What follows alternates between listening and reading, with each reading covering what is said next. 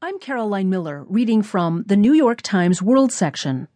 A Land Eager to Look Rich Luxury Brands Edge into Myanmar by Mike Ives. Every man has a crazy hobby, said Thierry Thain Tan, an automotive engineer from Yangon who also has a home in Tokyo. For me, it's cars and watches.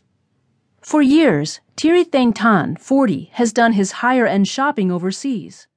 But in March,